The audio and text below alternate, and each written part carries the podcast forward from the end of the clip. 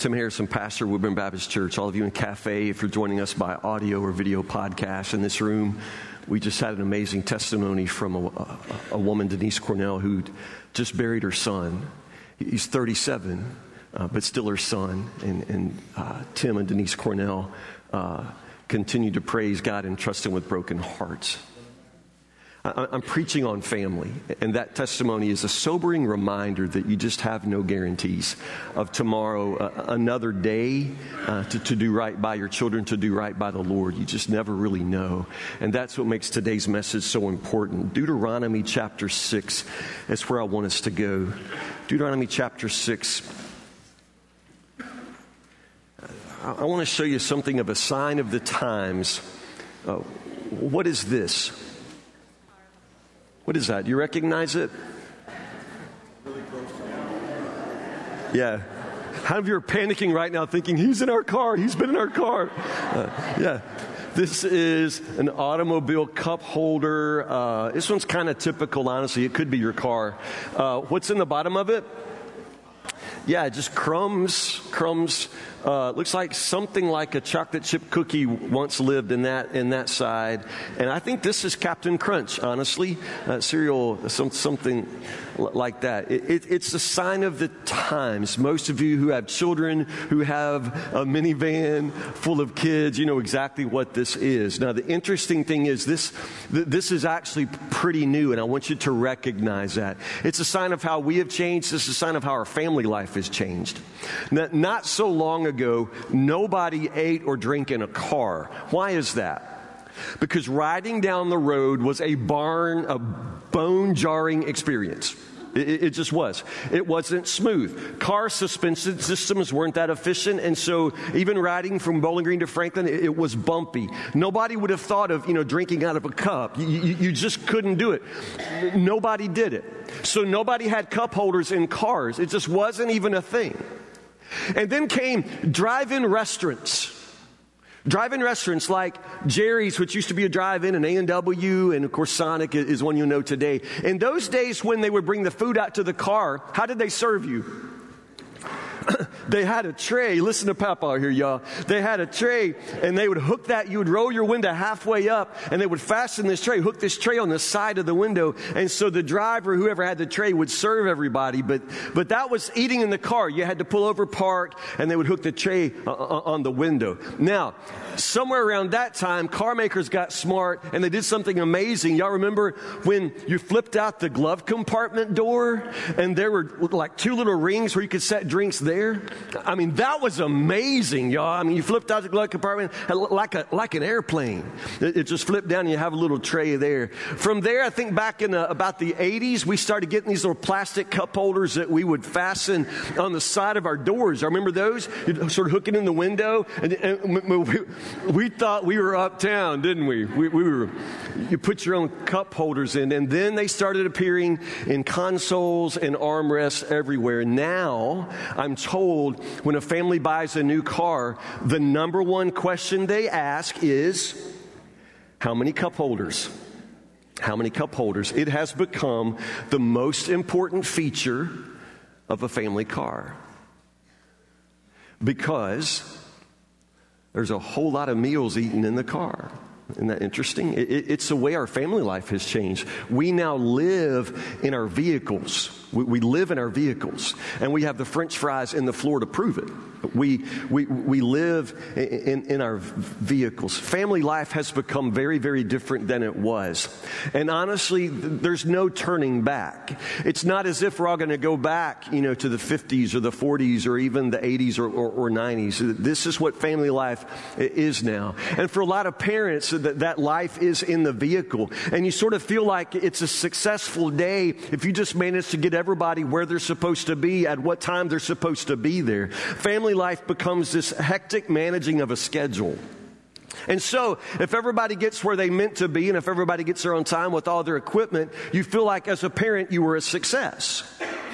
However, what I want you to consider today is what if simply getting everybody to this right place at the right time, what if that's not your goal? What if managing a hectic schedule and getting everybody fed in a drive through, what if that's not exactly the parent's main priority? I'm going to take you back to Deuteronomy chapter 6 and remind you of what your main priority is, all of us together. Deuteronomy chapter 6. Listen. These are the commands, decrees, and regulations that the Lord your God commanded me to teach you. You must obey them in the land you are about to enter and occupy. And you and your children and grandchildren must fear the Lord your God as long as you live. If you obey all his decrees and commands, you will enjoy a long life. Listen closely, Israel, and be careful to obey. Then all will go well with you, and you will have many children in the land flowing with milk and honey, just as the Lord, the God of your ancestors, promised you. Listen, O Israel. The Lord is our God, the Lord alone. And you must love the Lord your God with all your heart, all your soul, and all your strength. And you must commit yourselves wholeheartedly to these commands that I'm giving you today. Repeat them again and again to your children. Talk about them when you are at home and when you are on the road and when you are going to bed and when you are getting up. Tie them to your hands and wear them on your forehead as reminders. Write them on the doorpost of your house and on your gates. Okay, it, it's actually quite clear. Let, let me start with this very basic principle God comes first, not your children. Talking to parents. And if we're going to talk about where parenting begins, it begins right here. God comes first. The Lord, your God, whom you must love with all of your heart, all of your soul, and all of your strength, and must commit yourselves wholeheartedly to these commands. Parents, God comes first. In our culture, there is this pitfall uh, that most of us as parents fall into, and it is that pitfall of, of getting these things out of order. If you talk to parents these days, they will tell you that little angel is just the light of her world. Well, if that little angel is the light of your world, what are you going to do when that little angel is a horrible teenager who tells you to get out of her life? You understand? You, you, cannot, you cannot make your children the source of your strength, the source of your joy. You can't make your children the, the source of your sense of worth. One of the reasons that families drive around like crazy, one of the reasons that families make sports the center of their lives, one of the reasons that families make cheerleading the source of their lives is that you have parents who are getting their worth out of seeing their kids succeed. Now, they tell themselves that it's all for the kids, but this is not for the kids. This is not necessarily what's best for your kids, but it makes you feel amazing to see your kids succeed. Now, we all take pride in our children, and nobody loves a kid as much as I love Wade Harris. I mean, I love my son, but God comes first. God comes first. I cannot make my son. You cannot make your sons and daughters your source. You cannot make them the center, the light of your world.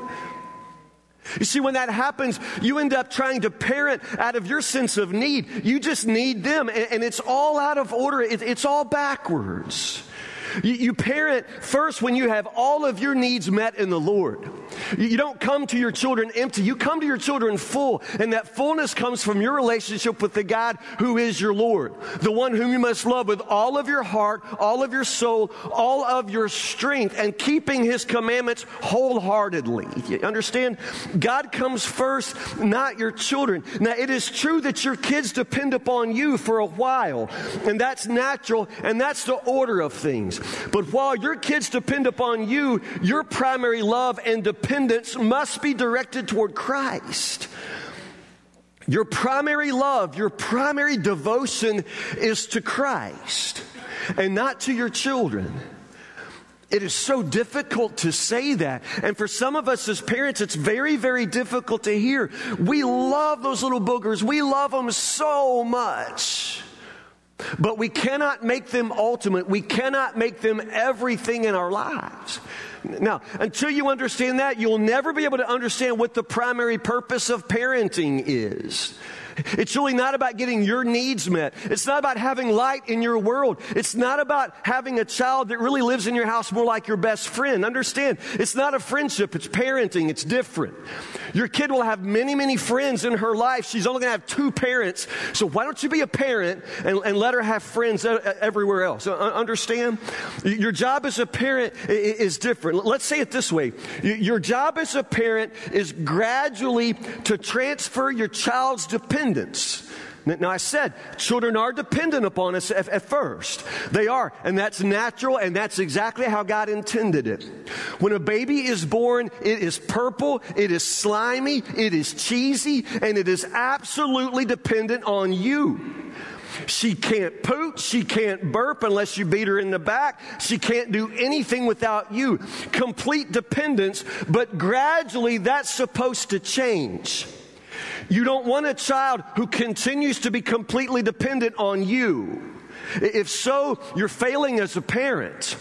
Your job as a parent is gradually to transfer that child's dependence away from yourself until it rests solely upon God. Understand? You don't want your child to depend upon you. You want your child to find her dependence, to find all of her devotion in God. What exactly does the scripture say? It says, you must fear the Lord your God, you and your children and your grandchildren. You understand? So our job, our duty is to teach them to fear the Lord. It'll never happen if you don't fear the Lord first. God can't do through you what you've never let Him do in you. So it starts with you as parents. You must learn to love the Lord your God with all your heart, all your soul, all your strength, and then you pass that on to your children. You teach them to love the Lord in the same way. Do you see that?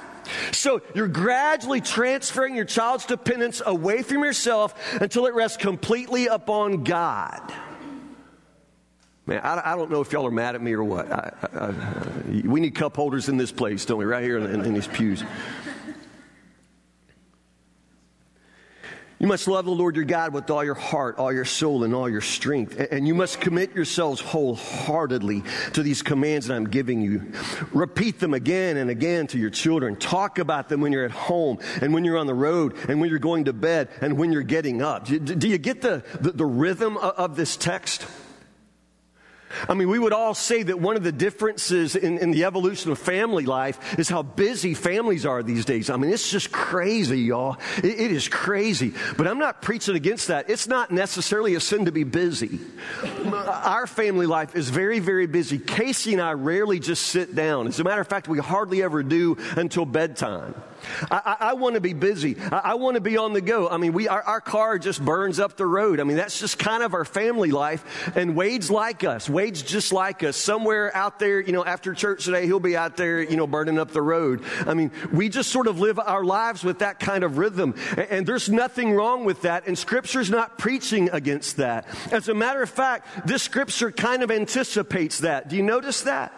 It just sort of anticipates that family life is about being at home and being on the road and going to bed and getting up. You understand? There's, there's a rhythm, there's a busyness to it. And, and that rhythm and busyness is not the problem. The problem is our relationship to God's Word. Notice what the scripture says. You must commit yourselves wholeheartedly to these commands I'm giving you today. Repeat them again and again to your children. Talk about it when you're at home and when you're on the road and when you're getting up and when you're going to bed. Do you understand? It's about God's Word. It's about your family's relationship to God and how that relationship to God is supposed to be the atmosphere that your family lives in and breathes. Do you understand? God's Word is not just a book your family reads at church. It is your family's way of life together. It is a way of life. Talk about it. Live it. As you get up, as you go to bed, as you're on the road, when you're at home, God's Word is not just a book that sits on the coffee table that grandma gave you. It's not just a book that you read at church. It's not just something that your child gets when, when, when she gets dedicated as a baby at church. You understand? God's Word is a way of life, a delightful way of life for a family. So it's not a sin to be on the road. It's a sin to be on the road and forget God. It's not a sin for your family to be busy. It's a sin to be so busy that you forget God. It's not a sin to have your kids involved in every kind of activity under the sun. There's nothing wrong with that. But it is a sin to raise your children and not teach them to fear the Lord God first. Understand? He comes first. Repeat them again and again to your children. This way of life, these laws, these commands. Talk about them when you're at home and when you're on the road and when you're going to bed and, when you're getting up. Very simply, as a parent, there is not a moment of any day that you're not teaching your kids. There's not a moment of any day. You think, well, I think, I think I took Tuesday off from the kids. I don't even think I saw my kids on Tuesday. It doesn't even matter. Some of you aren't with your kids right now, but you're teaching them. Our son's in Campbellsville, I reckon. I heard from him, you know, maybe I'll get a text. Um, but I have a feeling that wherever our son is, he knows where we are. So he, he would know where mom and dad are on Sunday morning. He, he would know that. And, and that teaches him, I would hope. It's a pattern of life that I pray that He's seen in us. Now, He sees us at home too, and so He knows all about His parents. He knows how we can mess it up and get all up in it. He, he knows that about us too. But, but, but the point is, there's not a moment of any day that we're not teaching Him, and there's not a moment of any day you're not teaching your kids.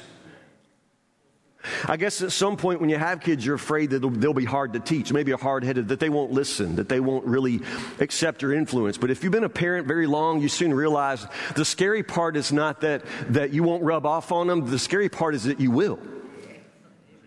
Your kids will be just like you just like you. As the pastor who will do their weddings, I'm telling you, that bride's going to be just like mama. And the longer she lives, the more like mama she becomes. Even if she thinks, man, I'm never going to be like my mama. I mean, you know? Yeah, look, look in the mirror, baby doll. I mean, you are your mama. You didn't mean to be, you know? Remember how you'd get in the car and your dad would drive like a crazy, just idiot, and you think, man, I will never drive like my dad, and here you go. I mean, you, drive like them. Uh, you, you drive like your parents. You control anger like your parents controlled anger. You probably eat and drink the way your parents ate and drank, and you will have your parents' same kind of faith in Christ. I mean, it's just bottom line. You, you, there's not a moment of any day you're not teaching your kids. The question becomes, what are you teaching them? Mean, what are you teaching them? I mean, y'all saw Forrest Gump, right? I mean, Forrest Gump was this grown man in the world saying, Mama always said. You know, he's quoting his mama. His mama taught him. I just wonder what, what, what Mama you're teaching your kids. And when one day when your kid says, Mama always said, what's he going to say? Mama always said that iPhone 4S was better than iPhone 5. I mean, Mama always said that the first week of American Idol was always the best week of. I mean, you know, what's Mama going? What are you teaching your kid? It's not a question of are you teaching. It's it's it's what are you teaching. They're, they're to be like you. I, I, I, guess a whole lot of teaching our kids is about being there, and the assumption of Deuteronomy 6 is that you will be there when they're getting up and when they're going to bed and when they're at home and when they're on the road, there's just this idea that you're there together.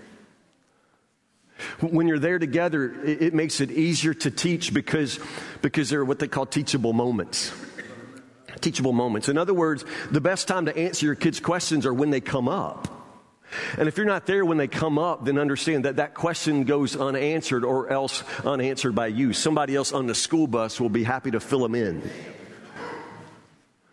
You, you be there when the questions come up. My, my, parents weren't perfect at all, but they were there when the questions came up, and I had a lot of them.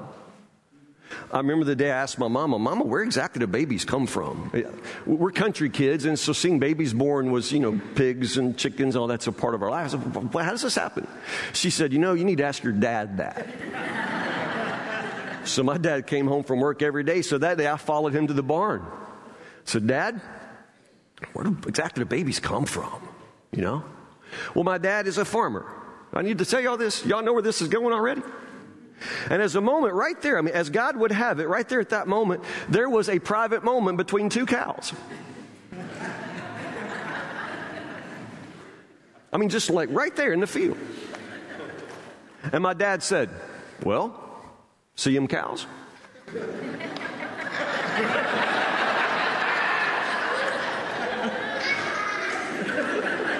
True story. He said, Do you see those cows?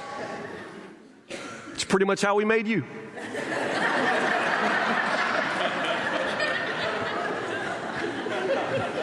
Yeah. Yeah. Yeah. Ask him when he gets here. Yeah, that, that was. Yeah. Some of y'all got to talk. I got two cows. Yeah. My dad killed two birds with one stone. I now understood where babies come from, and I knew that I wasn't going to have sex for like a long time. Image burned in my mind. Man, I just love my dad.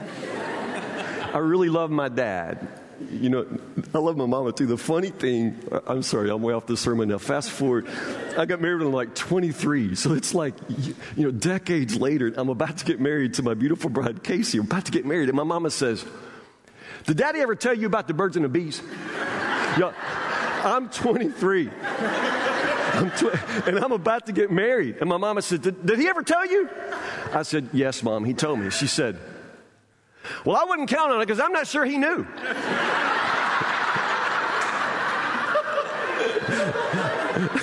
I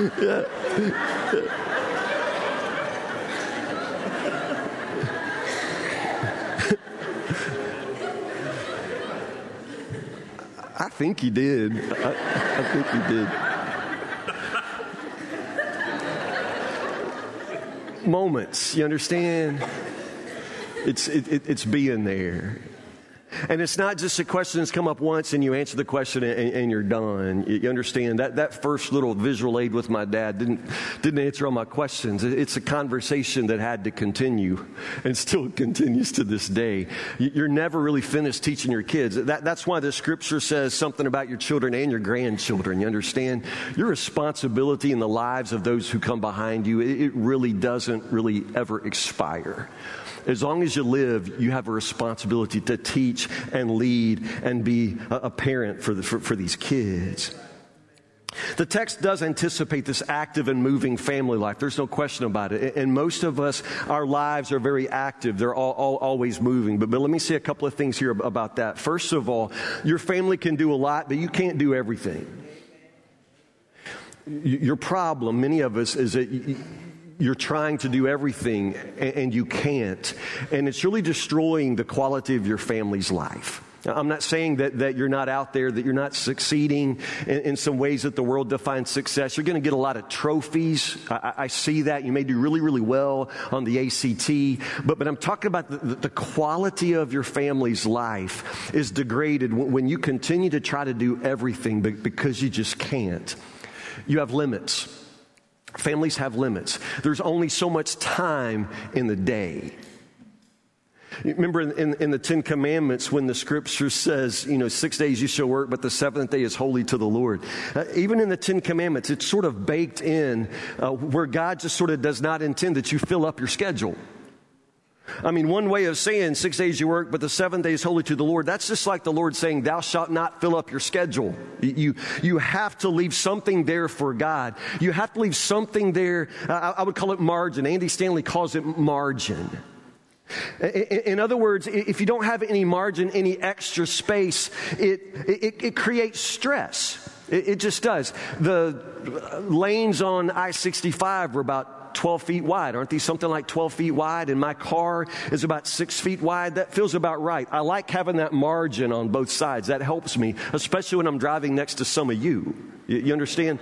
Having margin makes me feel more comfortable. But you ever been on one of those, you ever been like coming down the parking structure at Western Kentucky University where, where the lanes are about this wide and it's just that corkscrew and it just feels like that your car is just barely going to scrape down through there? It, it creates stress because there's no margin. And your family's life needs margin. Thou shalt not fill up your schedule. Thou shalt not have something to do every single night of the week. Thou shalt not ha- have so little time that you don't even have time to think or breathe or, or, or talk about where babies come from. You understand? You, you got to have margin.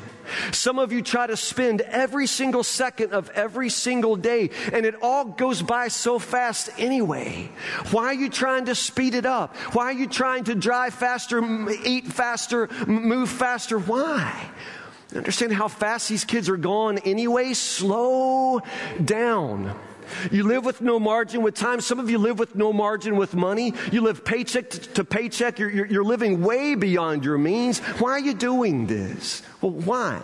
Do you really think it, it, it, adds to the value of your family's life by, by spending more, but by working two or three jobs to support this life that actually isn't even very happy for any of you? It's this incredible life w- without margin. So understand, every single family has limits. And the closer you live to the edge of your limits, the more stress you're going to experience every single day.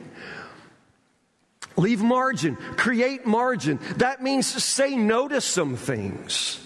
That, that means spend less so that you can have more time with your family. It's called margin. One of the reasons that your family life is so stressful is that simple reason that you're burning up every second of every day and you're spending through every dime that you can possibly make and it's not helping you. That that's not what your family's life is about. And, you only get this one shot with these kids. You understand? You, you, don't get like a group of kids to, to learn on and then you get a real family. This family you got's as real as it gets. This is your life. It's the only life you get. So, how do you do it? How, do you get your family's life back under control? Well, let me just give you a, a few things. The, the first thing you must do is align yourself with God yourself. Let's start with you, dad or, or, mom. You align yourself with God. You need to have a conversation with God. You need to see to it that you learn to love Him with all of your heart, all of your soul, all of your strength, all of your mind. You give yourself wholeheartedly to God. You begin to understand that your life is lived on mission. You have a purpose for Him every single day. That Jesus died on the cross to save you, to redeem your life, life, not just your church life. He's not just interested in your Sunday mornings, He wants your life. It's a life lived on mission. You align yourself with God. You get your relationship with God straightened out. You do that first. And then you get to have an amazing conversation with your spouse. Bring her into it now and explain to her what the priorities of your life are. Explain to her how God comes first and you're going to give your whole heart to Him. And now He has this purpose for your life. And, and then you talk to her because she's going to do the very same thing. You understand? We're going to get mom and dad on the same page, maybe for the first time ever. But get mom and dad on the same page. And the only way to get mom and dad on the same page is if both mom and dad get on God's page. You understand? If dad aligns himself with God and mom aligns herself with God, then everybody's going to be in agreement. Mom and dad, you align yourselves with God and then you align yourselves with one another. You, you agree together. Talk about your mission as a family. Talk about your purpose. What's valuable? What really matters to you? And, and, then you get really serious about that. You have a purpose as a family. You have a mission to live in, a great adventure in following the Lord. Parents, you're the ones who need to decide that and define that. You need to get that word from God for your family. Now, when you understand what your mission is, when you understand what your values are, that makes a lot of other things not so complicated. It begins to be a little more clear what you can say yes and what you can say no to.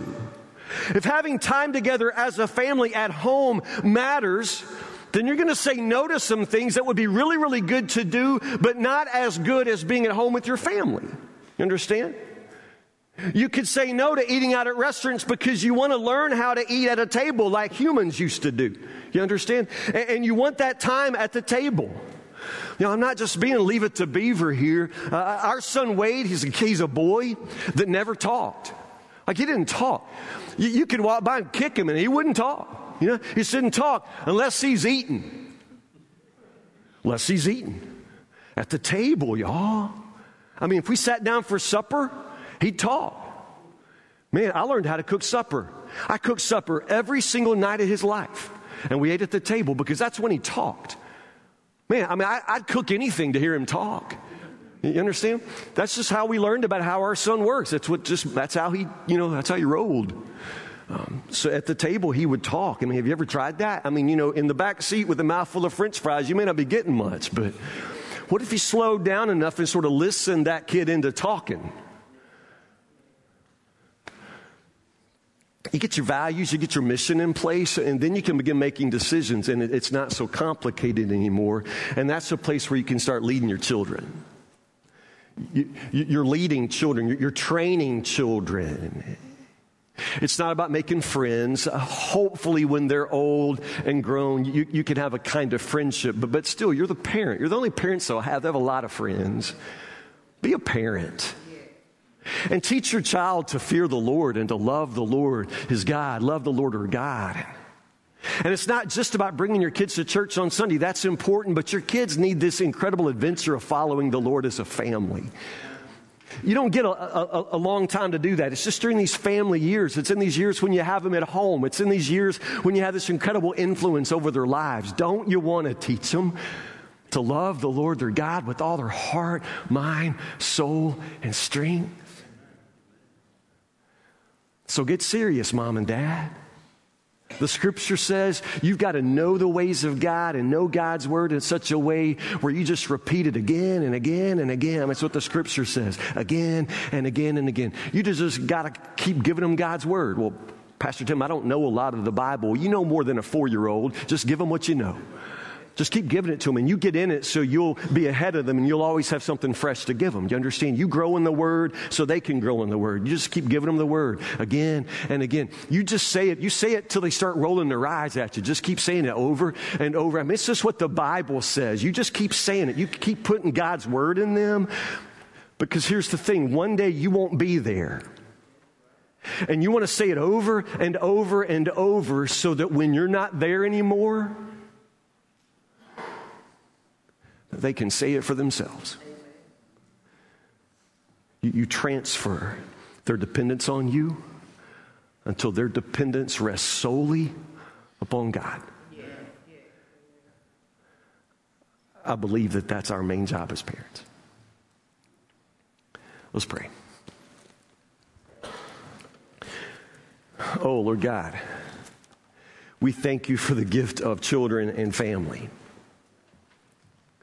Lord, it is a crazy world to raise kids in. Lord, everywhere they go, everything they see, Lord, it's just uh, the whole world has become Printer's Alley in Nashville, God, and it is frightening to turn kids loose in it. So, Lord, I pray that you will raise up in this church families, Lord, that are serious about following Christ and serious about teaching their kids to love Christ seriously. Lord, I pray for moms and dads who have forgotten that they are parents. I pray for moms and dads, Lord, that have forgotten to put God first. I pray for moms and dads who have suddenly begun to believe that somehow keeping the minivan moving down the road is, is the whole uh, extent of their responsibility as parents. God, that may be true for certain people, for certain tribes, Lord, but we're Christians. We want our kids to love you and know you and fear you, take delight in you. So, God, make us to be dads who are passionately in love with Christ, devoted to Him, leading their families on an incredible adventure of faith. Lord, help us to be moms who reflect the radiant beauty of God every single day at home and on the road.